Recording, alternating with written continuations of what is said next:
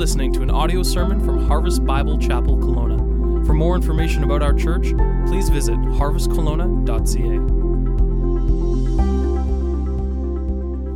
And turning your Bibles to Judges chapter 7 as we continue on in our series here on snapshots of God's amazing grace. And we've been spending the last, this is 3 weeks now, on Gideon. And we're kind of calling this segment of the message on Gideon about mission impossible or mission possible, depending how we want to take a look at it. And last week, if we could just put these slides up or the slide up on the screen, we talked about getting serious with God. That in order for us to experience, just go to the one that recaps, I think that's about the third or fourth one in, that recaps last week's message. We have that?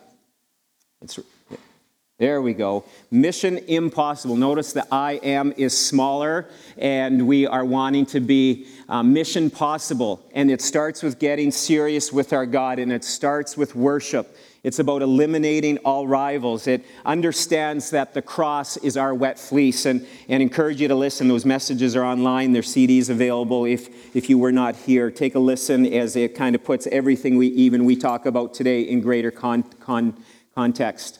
It's kind of ironic. A group of us went to Famous Players Theater this past week and spent an hour and a half to 2 hours in there just kind of planning, measuring, seeing if there's enough power. That's a bit of a concern. You can be praying for that if we're going to have enough power in that place. I know we're going to be bringing the power, right, when we come, right? Thanks, Dwayne. Thank you. You're right on. Okay. But we need some electrical stuff that is coming. And so we need to get some of that figured out. But let's go to the picture there of just us there at Famous Players. Let's go back now, Jean-Luc. There we go, Famous Players Theater, and a couple of our people just looking at the upcoming movies that are coming, deciding if they're going to go to church or go to a movie or come to church, stay for a matinee. You know, I don't know how you want to promote it. I won't promote it quite like that unless they give me free tickets. Then, you know, that would be pretty cool. But we were there getting things figured out, and we went into the lobby, and the place, the theater that we're going to be having our worship, as our worship center, let's go to the next one here. Isn't it funny that our sermon series is mission possible, and it was, I actually tried to remove the I am and couldn't quite do it because I thought that would be worth a picture, but we just kind of thought it was ironic that the worship center is where it says mission impossible, but with God, all things are possible. Amen? Amen. In our lives, in our church, we'll figure out the power issue and everything else that comes along with that.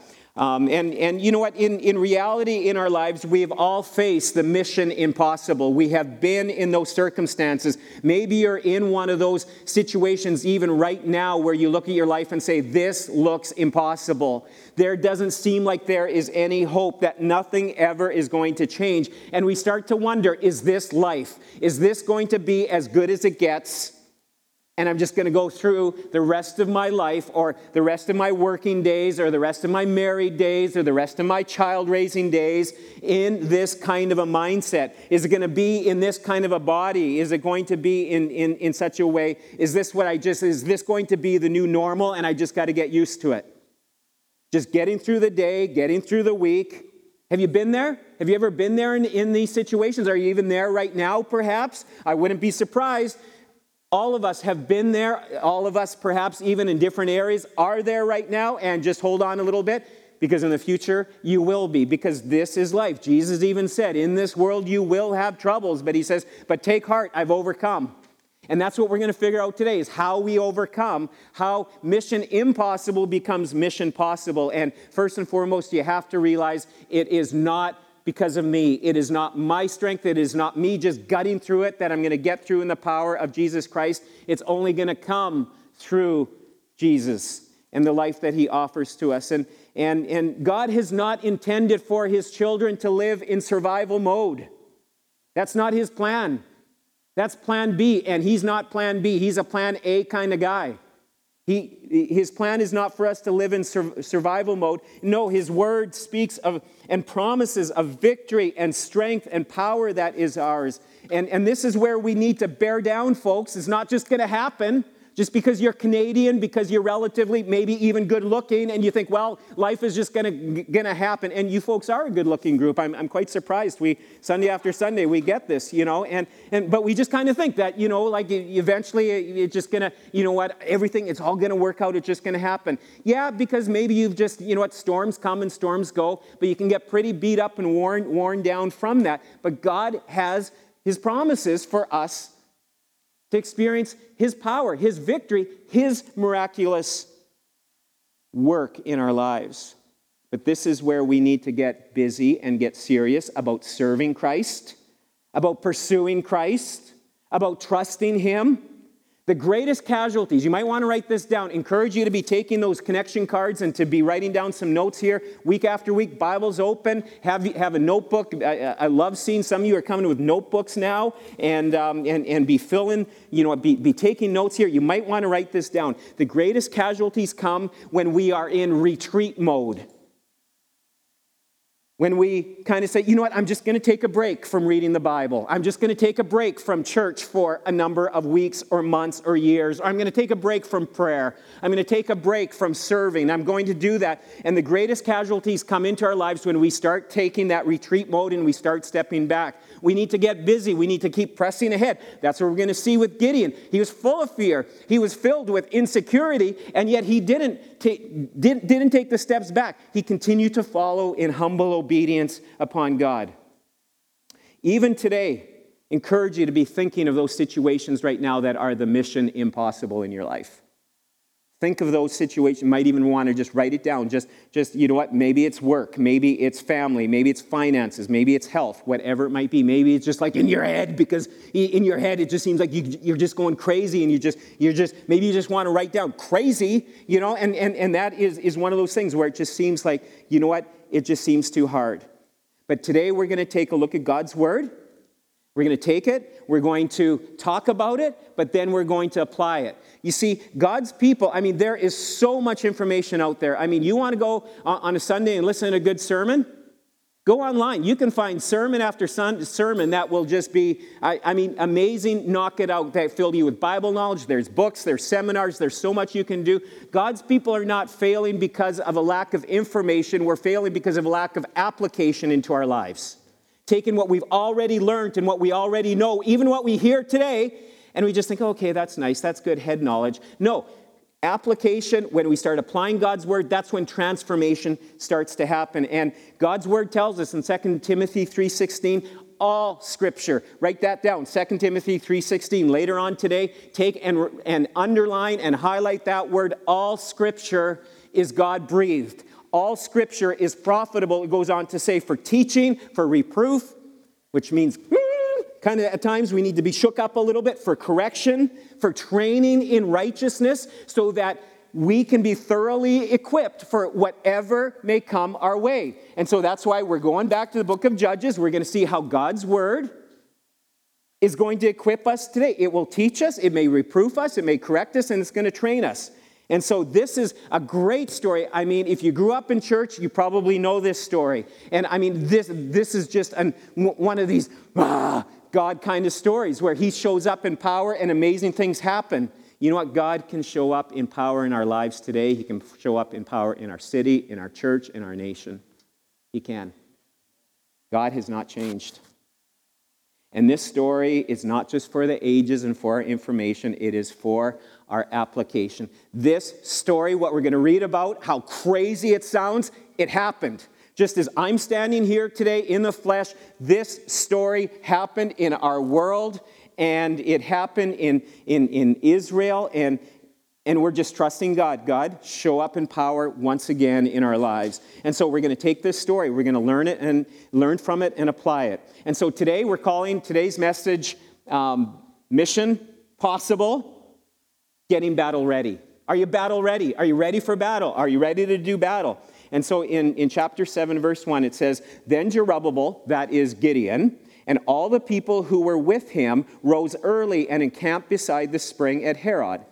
And the camp of Midian was north of them by the hill of Mora in the valley. Now remember, let's just recap a little bit. Gideon, this is the guy who, you know what, couple weeks ago when we were looking at him, was scared. He was hiding in the wine press. He was from the smallest tribe. He was from the least of families, and he was the youngest in his family. So really, I mean, you kind of have size, you know, a big size, middle size, and then you have Gideon. He was just a little wimp of a guy as far as having any sort of strength or credibility to him. And so he's hiding, he's afraid, and yet the Lord shows up and says, "You're my guy. You are the one that I am going to use to deliver Israel." And so last week we talked about how with fear and with trembling, he goes in the middle of the night with 10 of his servants and he topples the idols of Baal that are on his father's front lawn. You know, his father has these strange lawn ornaments to Baal, and he has these Asherah poles and again to a pagan god. And so Gideon goes, he tears them down. He doesn't know if he's going to like die from it. He doesn't know if he's going to get rounded up and suffer and persecuted, if his dad would even turn him in. He didn't know what was going to happen. God delivers him. God does something only God can do. We talked about that last week. He changed the minds of the people, and they went from, you know, like, get him, get that guy who tore down the altars of Baal. Who does he think he is? Oh, that's Joash's son. Let's go after him. And God changes their mind, and instead of like, get him, they're going, Gideon, Gideon, Gideon. And then they even change his name from that to this Jerubbaal, which means Baal destroyer. So instead of, you know, like even Gideon or get that Gideon guy, it's now, you know what, let's get the Baal destroyer. Let's get him. I mean, let's follow him. He's our guy. And so we see the hearts of the people change, and Gideon gets this new name basically, which means Baal destroyer. You see, here's something else. I encourage you to write this down and believe it, and you can apply it to your lives. God does not call the brave. He makes brave the called. Okay? God doesn't go around and look for the bravest, the strongest, the smartest, the elite. And he says, "You're my guy." He goes and he calls us, and he makes us in our own insecurities, our own weaknesses. He makes us brave. He makes us strong. That is what God does. And you see, if you've been called by Christ, have you been called by Christ? Are you his child? Then you've been called by Christ. God desires to make you brave, to make you strong, to be more than conquerors, to be mighty in his name. You say, "I could never do great things for God, Meldon. There's just no way. I mean, you know what, my age or my experiences in life, my past, just kind of the direction where I'm at right now." And it's like, okay, yeah, let the excuses just start flowing. And we're good at making excuses, right? Why, you know what, we just kind of think, hey, you know what, there's really not a lot of use for me in God's kingdom. That is a bunch of lies. Look at the heroes in the Bible. I mean, messed up big time. I mean, the Apostle Paul wouldn't have been able to volunteer in the early church for working with children, right? He had a bit of a record of killing people. You know, I mean, have any murderers here? Maybe we do, or for, you know, like maybe, but you know what? God used a former murderer in a mighty way. I mean, just listen to some of the heroes in the Bible. Maybe you've heard some of this list. I mean, they were pretty messed up. And so this leaves good hope for you and for me. Abraham was too old. Isaac was a daydreamer. Jacob was a liar. Leah was ugly. Joseph was abused. Moses had a stuttering problem. Gideon was afraid. Samson had long hair and was a womanizer. Rahab was a prostitute. Jeremiah and Timothy were too young. David was an adulterer and a murderer. Elijah was suicidal. Isaiah preached naked.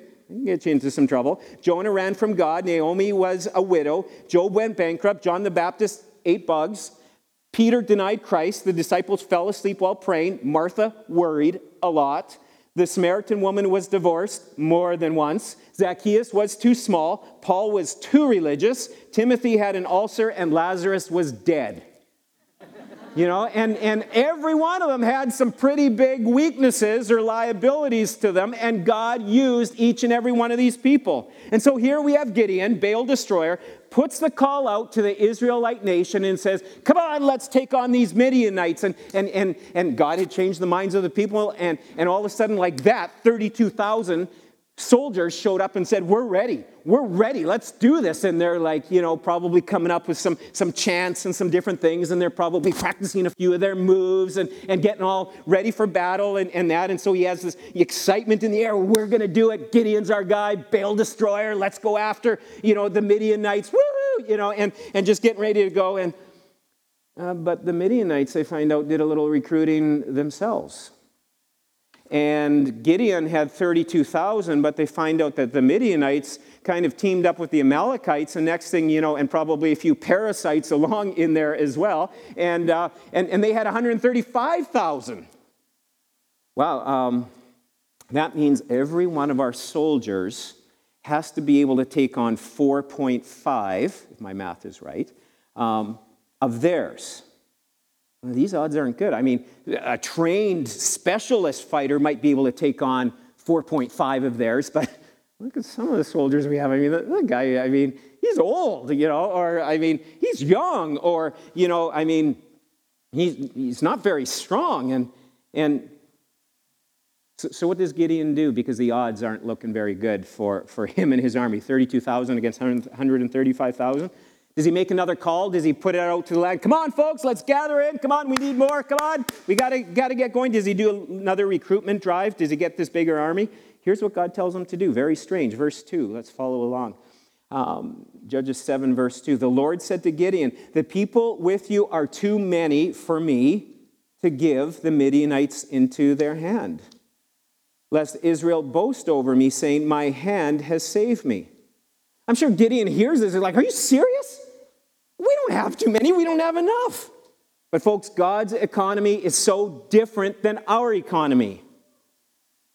Verse 3, continue on. Now therefore proclaim in the ears of the people, saying, whoever is fearful and trembling, let him return home and hurry away from Mount Gilead. 22,000 of his people returned and 10,000 remained. I wonder if Gideon was thinking, I think I just might join that 22. Let's make it 22,001, because I think I'm going to go back to the wine press. I'm just going to hide out there for a little while, because, 10,000 against 135,000? I'm not so sure about this. This now, leaves odds of 13-1. That one of the Israelite soldiers is going to have to take on 13 of the Amalekites. Verse 4, and the Lord said to Gideon, the people are still too many.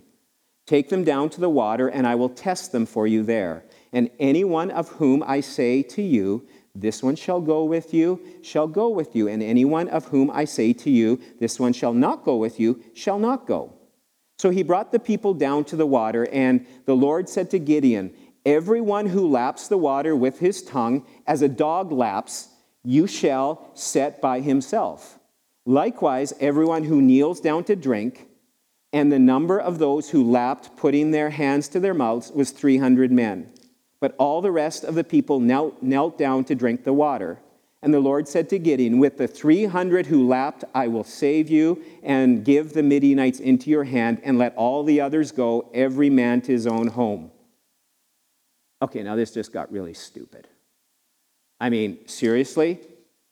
Down to 300 soldiers, odds 450-1. There's no chance of victory now. Let's face it, even if you are an elite warrior, let's say I'm an elite warrior, and I'm like, okay, I'm going to take you folks on. There's some of you who I probably could take on, like small children or something like that, but... even an elite warrior would have a hard time getting out of this room. There's some strength here, and we might be able to subdue. But 450-1? You know what? My only schoolyard fight. How many of you were ever in a schoolyard fight? All right, yeah, there, okay. Well, my one and only happened at recess time. And I got into it with another guy, and we were playing at recess, playing a game of football. This is about grade 8, and we got after it. He was egging me on, and so we just started fighting, and I landed a few good, somewhat solid punches, I think, and it was just like, okay, we're gonna get in trouble, So after school, after school. So the fight was set after school, but we had lunch in the meantime, and I was walking home at lunch with some of my friends, and my friend said to me, Meldon, you're going to get killed. That guy's stronger than you. But I got a few good licks in when I punched him on the school property there. I mean, and they said words that put fear into me. And he's an army cadet. And I'm thinking, oh boy, now I'm in big time trouble. And so over the lunch hour, even though it was my absolute favorite fried egg sandwiches my mom made that day, I wasn't very hungry. I didn't go to school that afternoon because I thought, I just kept hearing the word, you are going to get pummeled by him. You don't stand a chance.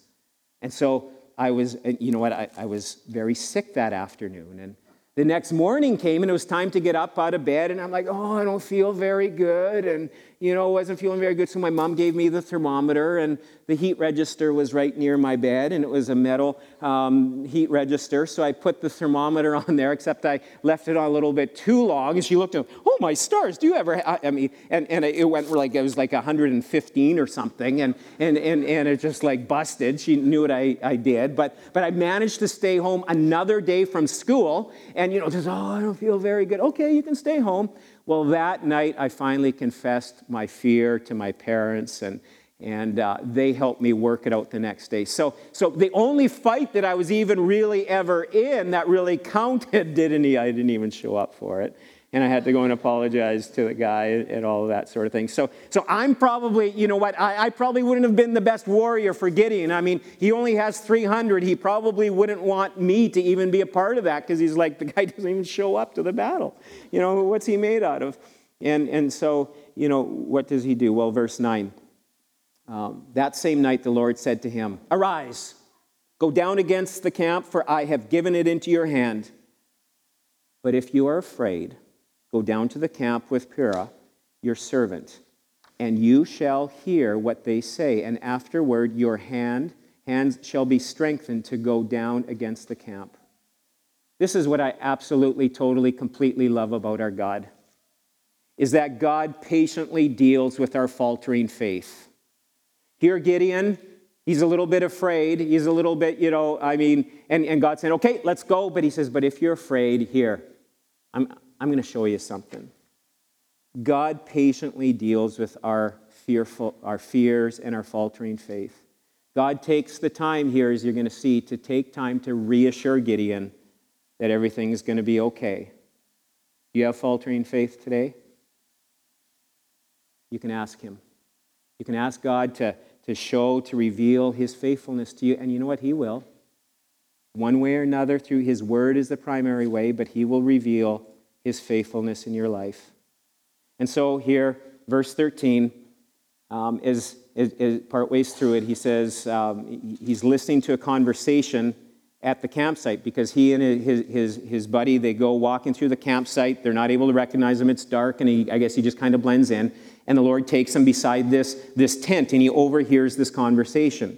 And here's the conversation, partways through verse 13. I dreamed a dream, and behold, a cake of barley bread tumbled into the camp of Midian and came to the tent and struck it so that it fell and turned it upside down. So the tent lay flat. And his comrade answered, this is no other than the sword of Gideon, the son of Joash, the man of Israel. God has given into his hand Midian and all the camp. As soon as Gideon heard the telling of the dream and its interpretation, he worshipped. And he returned to the camp of Israel and said, arise, for the Lord has given the host of Midian into your hand.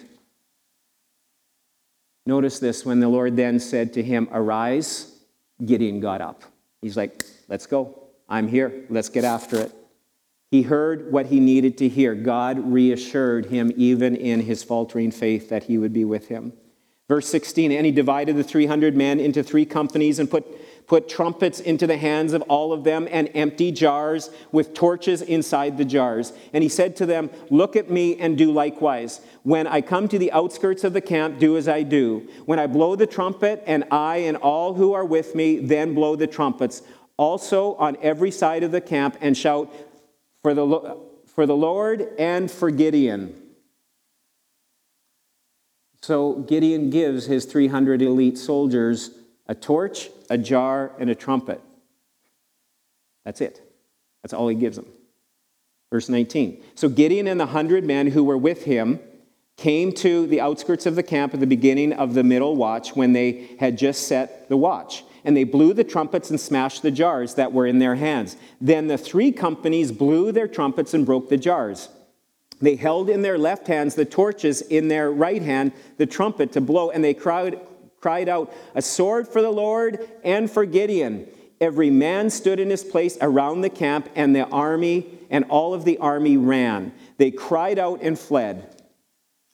When they blew the 300 trumpets, the Lord set every man's sword against his comrade and against all of the army.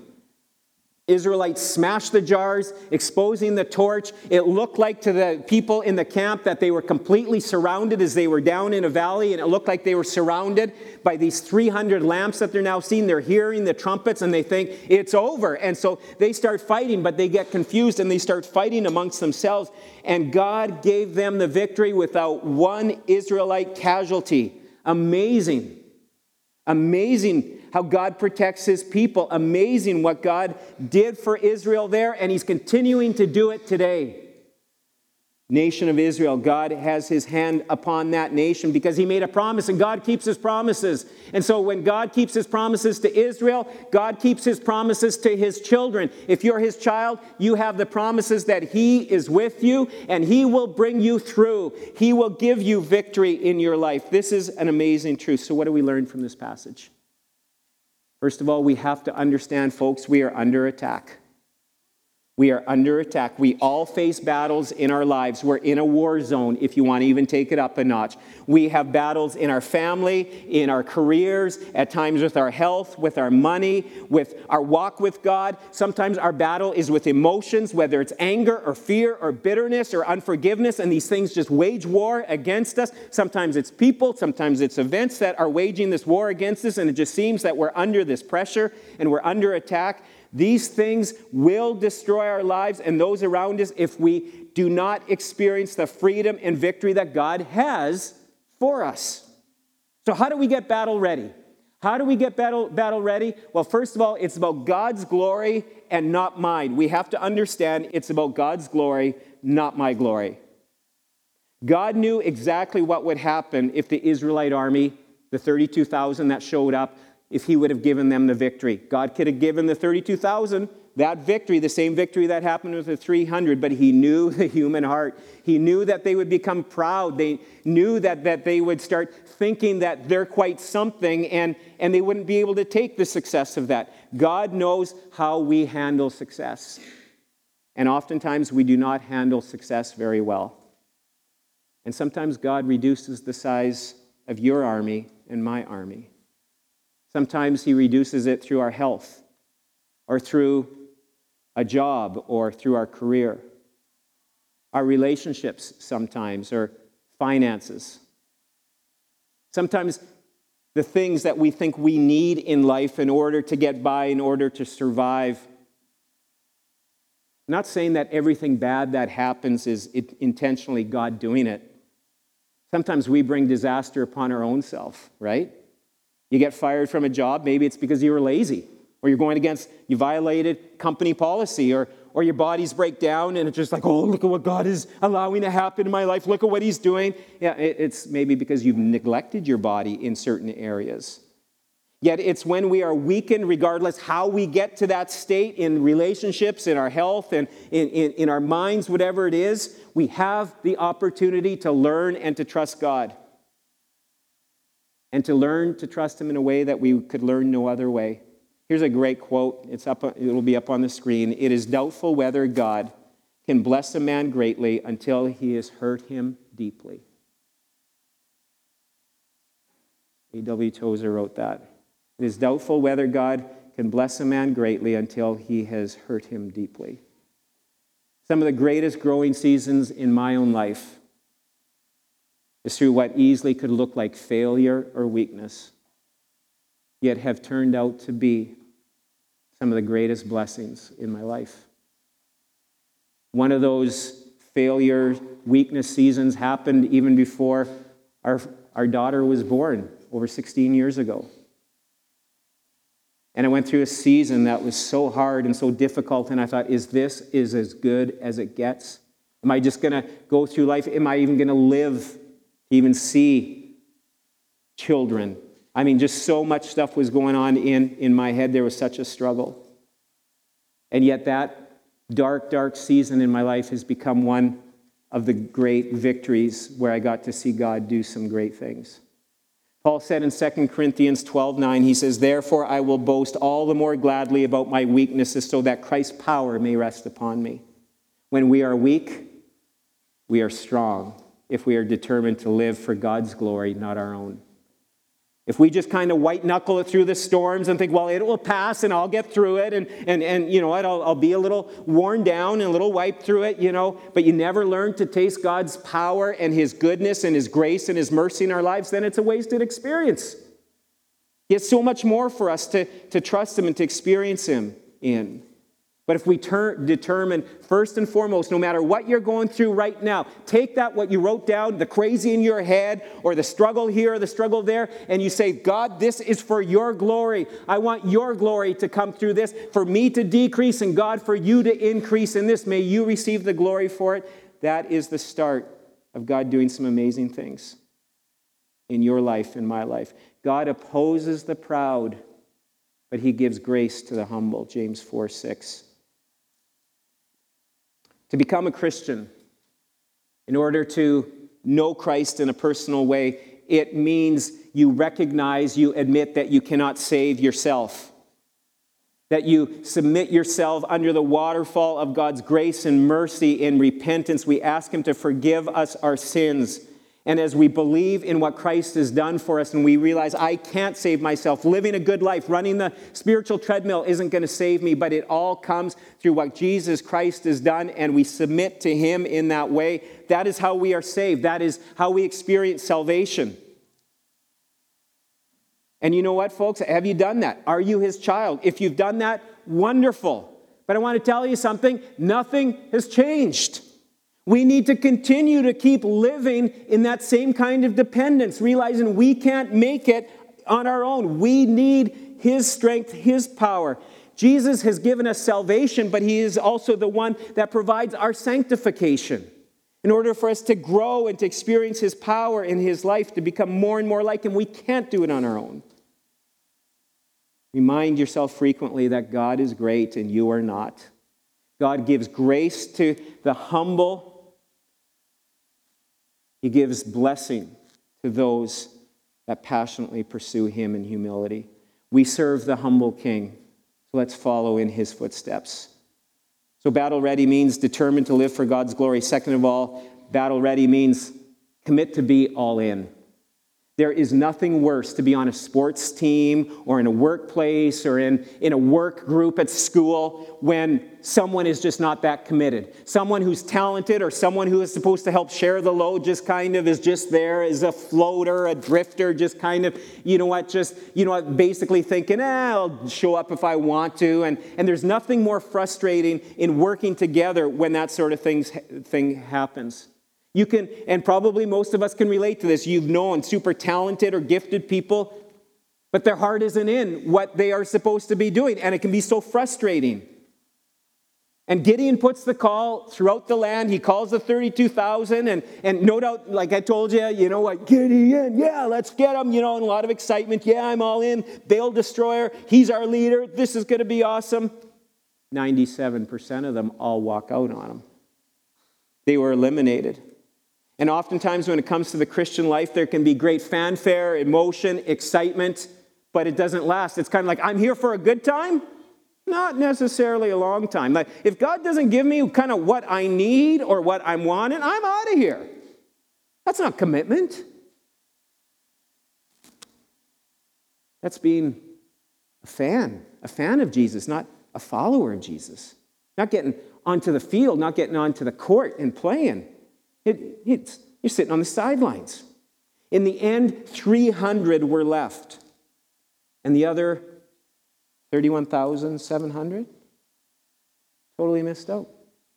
They missed out on what was an amazing victory because they were fearful, because they had other plans, they had other priorities.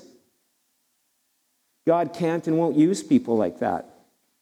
How are you at being committed to God's mission here on this earth? Are you in? Are you committed?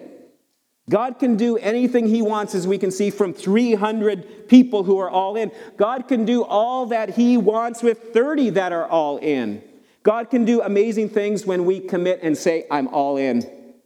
It's for his glory, not mine. Are you in?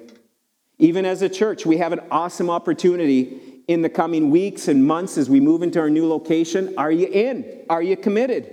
Get off the sidelines. Get into active duty. Let's be part of this. And when you're busy serving God with your life, and you determine it's his glory, not your own, and you're trusting him, and you're trusting him for the provision, God will take care of you. He will guide you. He will direct you. He will empower you. When you came in today, you were given even a little sign-up sheet. We'll talk about that a little bit later. But here's a great way to start that commitment as far as saying, yeah, I'm all in. I want to be part of what God's doing here. I think this is the first time that this shovel has shown up at Harvest Kelowna. It showed up in our core group days. This has been a very well-traveled shovel. It started out in the Edmonton area where we used to live, and it made it to Kelowna, and then it flew out last summer to Oakville. When I preached there, I took this on the airplane with me and kind of downsized a little bit, but took the shovel and talked about it. And I've talked about it. Some of you will know the shovel, some of you won't. This was a shovel that was outside the church where I worked at in Alberta, and it was a full shovel. It was a full thing, but some kids had taken it to make a fort, broke the shovel, and I went and found it a little ways away from the church. I was a little frustrated, like, where did the shovel go? It snowed last night, like it did, it seemed, every Saturday night, and so went looking for the shovel, couldn't find it, found it a little ways from the church, and I brought it back, and it was broken.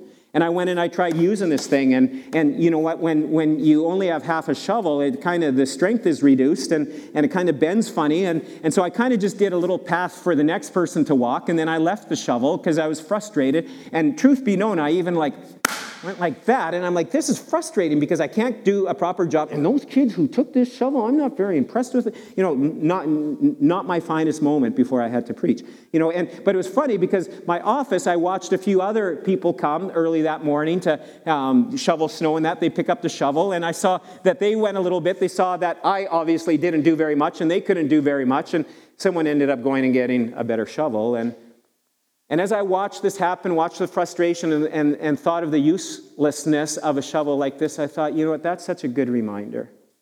That when we give half a shovel, we get half shovel results. It's frustrating and it doesn't get the job done. But if you give a full shovel, you experience the full blessing, the full reward that comes from living by giving a full shovel. And so this unit has been in my office. I usually put it up on the wall in my office as a reminder. Meldon, whatever you do, give a full shovel. No half shovel required. No half shovel allowed. It's given a full shovel in our relationships, family relationships, in our time with God, in our service for God, in our giving to God, in our workplaces, in our sports, whatever we're involved in, you give a full shovel. And you'll expect and see full shovel results that come from it. Are you all in when it comes to pursuing Christ, your relationship with him? If you're just sitting on the fence, you're just going to experience half shovel results, which will be frustrating for you and for those around. You're all in, you're all full shovel kind of person. Watch out what God does. And whether God takes 330 or 3,000 people who are all in, watch out what happens. Watch out when you commit with a full shovel. Thirdly, we fight with different weapons. You have to understand, to be battle ready, it means we fight with way different weapons than what we oftentimes think of. What is the most powerful weapon that you and I have? Your guns? Some of us have. Seriously, what's the most powerful weapon? That we fight with, that we like to fight with. Our tongues, right? Oh man, that's pretty good warfare. I mean, the things that we can say to someone, with our tongue we bless, with our tongues we curse, and boy, we can really do some solid damage with our weapons like that. You know, God's ways are so much different than our ways. And remember this, folks, little is much when it is with God. And we see here with Gideon, he's told to equip the soldiers, the 300 soldiers, with a lamp, with a clay jar, and a trumpet. Now, maybe they did have, already army standard issued swords. We don't know that were already clipped to their belts or something like that. But I would be thinking that he would be giving them some headgear, some serious shields perhaps to go into battle. Maybe, some hand grenades, a machine gun or two or some tanks in order to go into this. 300 versus 135,000, And what is God doing? He's equipping them like a bunch of Boy Scouts heading to a jamboree, taking a trumpet, taking a torch and a clay jar. I mean, who goes into battle like that? But folks, these are weapons that we can use today. I love this about God's word. The weapons that Gideon instructed his soldiers to have are the weapons that he gives us in our hand here today. First of all, the lamp. Psalm 119, 105 reminds us that God's word is a lamp unto our feet and a light for our path. Most of us aren't satisfied with God's word being the lamp for our feet and a light for our path. No, we want the spotlight. We want to see the end or the start to the end. We want to see how it all works out. And God says, no, I'm going to give you enough through my word to take the step here today and take the next one tomorrow. And we're wanting that bright, powerful spotlight to be able to, I want to see what's in it for me. I want to know how this is going to turn out. And God says, I'll give you what you need from your daily bread here today. Take it. It is a lamp for your feet, a light for your path. It's not the spotlight that we might be looking for and wanting. But he gives us the word of God. All of God's will. I mean, you find, we talked a bit about this last week, we find God's will for our lives through the word of God. And as we are submitting ourselves to the word of God, he reveals a more general or specific will for our lives that comes in various ways, but its primary source is through the word of God. Gideon gives the soldiers a clay jar. Well, a jar, a pitcher is often a symbol used in the Bible as a symbol of the Holy Spirit. And as Christians, we see that the Spirit of God indwells us. The Spirit of God indwelled Gideon, but as for us in Christ today, because of the cross, because of Pentecost, the Holy Spirit comes into our lives. How did the weak, wimpy disciples of Jesus change from being wimps to warriors? It was because they were indwelt with the power of the Holy Spirit. When Jesus said, you will receive my power when the Holy Spirit comes upon you, and you will be my witnesses. And so as we submit ourselves to Jesus Christ, to his Spirit, and desire to be filled with the Holy Spirit every day in our life, there is strength and power each day that he provides. And the third thing, the trumpet. God has given us lips to proclaim his truth, his word to others. That's our fourth pillar here at Harvest, sharing the good news of Jesus Christ with boldness. He gives us the words to be able to be able to speak his truth, his words to be able to face a difficult situation and not even knowing what the answers are. And the Holy Spirit shows up in your life and gives you the words to be able to say to someone. This is what is needed to defeat the enemy. Working in the power of the Holy Spirit in and through the word of God, taking his word with our lips and declaring it over our lives, over our situations, over our families, claiming those promises in our lives. We've all been given what is necessary to defeat the enemy. But it starts every day, getting up out of bed, daily submitting ourselves, our lives to the Lord, submitting, fellowshipping with him through the word, through prayer, having others walking with us, holding us accountable, praying for us, with us there for others in the same way. And when you are busy serving the Lord, when you are busy all in, determined to give him the glory, not your glory, anticipate God's provision, anticipate his power. God takes care of his children. This isn't just simple power of positive thinking. This is biblical thinking. Pick up the weapons. You feel weak? Good, because you are weak. You feel overwhelmed? Yeah, the battle is hard. You're on the right course. Keep going. Keep pressing in. But when we go on the offensive, serving God with all of our hearts, he brings the victory. And God will do what only he can do. Today, God is still looking for soldiers. He's looking for people ready to stand up. He's ready to take the few who are willing to trust God with much and are willing to do much to bless the many. You want your life to be lived for God's glory, not your own? You want to be all in? You want to fight with weapons that are not your own, but God's weapons to defeat the enemy? You can do this. This is totally possible. God can and he will turn our weaknesses to strength.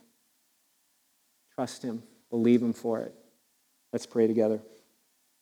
Lord Jesus, I think of your word and just how it rings true for our lives here today.